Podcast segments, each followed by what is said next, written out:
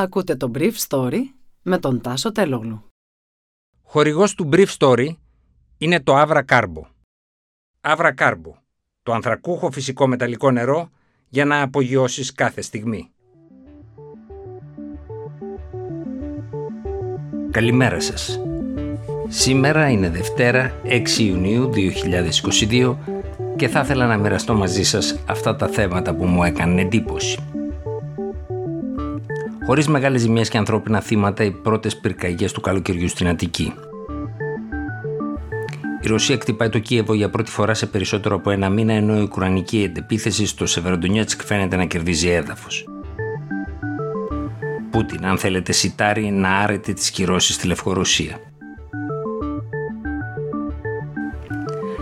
Αντιμετωπίσαμε χθες μια πολύ δύσκολη πυρκαγιά, είπε ο Υπουργός Πολιτικής Προστασίας Χρήστος Τηλιανίδη εδώ στην Αττική εξαιτίας των δύσκολων καιρικών συνθηκών αλλά και του ανάγλυφου της περιοχής. Είμαστε ακόμα στην αρχή του καλοκαιριού και ο στόχος, όπως τον έχουμε θέσει από την αρχή, είναι να μετριάσουμε τις σκληρές επιπτώσεις όλων αυτών των νέων φαινομένων που προέρχονται από την κλιματική κρίση.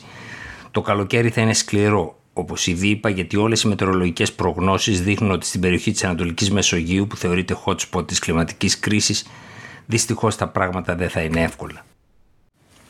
Από την πλευρά του, ο Υφυπουργός Ευάγγελος Τουρνάς, ενημερώνοντας για την προχθεσινή κινητοποίηση της πυροσβεστικής στη Βούλα και τη Γλυφάδα, είπε ότι το Εθνικό Συντονιστικό Κέντρο Επιχειρήσεων και Διαχείρισης Κρίσεων ενημερώθηκε στις 12.57 λεπτά το μεσημέρι του Σαββάτου για πυρκαγιά στο Δήμο Γλυφάδας.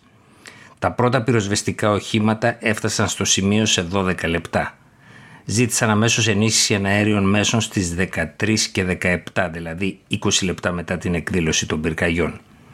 20 λεπτά μετά το αίτημα απογειώθηκαν δύο αεροπλάνα Καναντέρ 215, δύο αεροπλάνα Καναντέρ 415, ένα ελικόπτερο Σικόρσκι, ένα ελικόπτερο VK117 του πυροσβεστικού σώματος για τον εναέριο συντονισμό.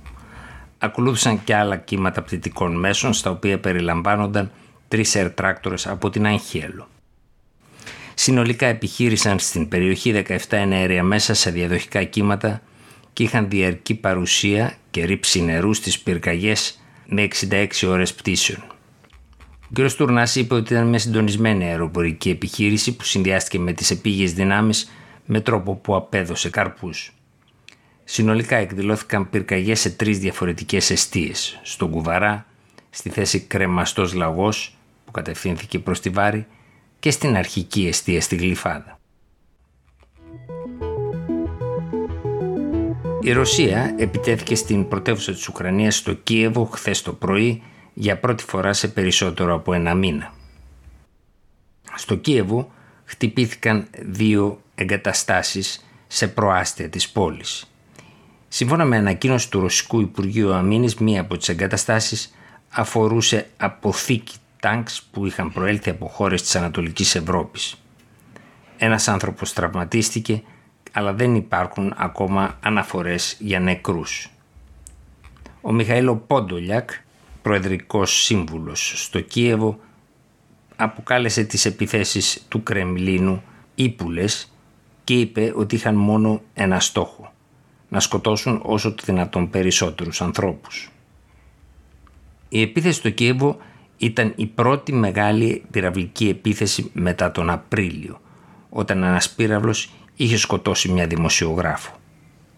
Η Ρωσία προειδοποίησε με συνέντευξη που έδωσε ο πρόεδρος Πούτιν στις 3 Ιουνίου στο Σότσι ότι θα κτυπάει όλα το κομβόι δυτικών όπλων που πηγαίνουν στην Ουκρανία διότι με αυτόν τον τρόπο θα αποτρέψει την επιμήκυνση της σύγκρουσης.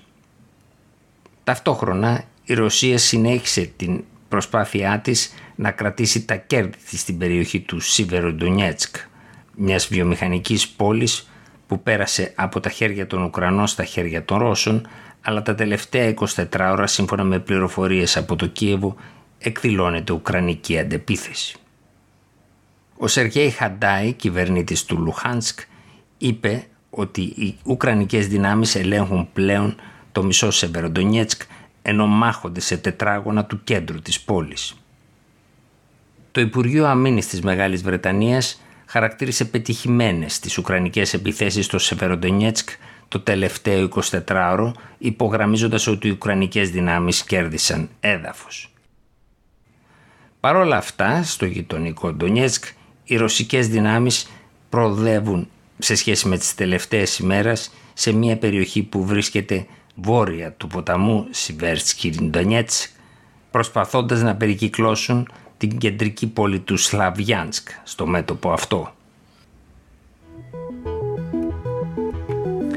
Ο πρόεδρος Πούτιν κάλεσε τις χώρες της Δύσης εφόσον επιθυμούν να συνεχίσουν να λαμβάνουν μέρος της οδειάς της Ουκρανίας σε ό,τι αφορά τα σιτηρά της να ανοίξουν την Λευκορωσία που είναι ο πιο εύκολος δρόμος για την δίωδο των Ουκρανικών σιτηρών.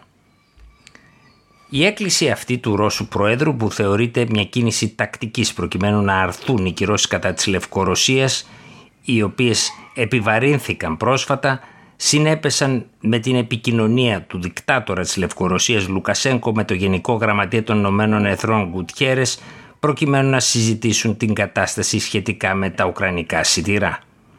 Είμαστε έτοιμοι να μεταφέρουμε ουκρανικά σιτηρά από τα λιμάνια της Βαλτικής μέσω της Λευκορωσίας φέρεται να είπε ο Λευκορώσος πρόεδρος σύμφωνα με ανακοίνωση στο Μίνσκ. Ο Γκουτιέρες υποσχέθηκε ότι θα το απαντήσει σε λίγες μέρες. Ήταν το Brief Story για σήμερα Δευτέρα, 6 Ιουνίου 2022.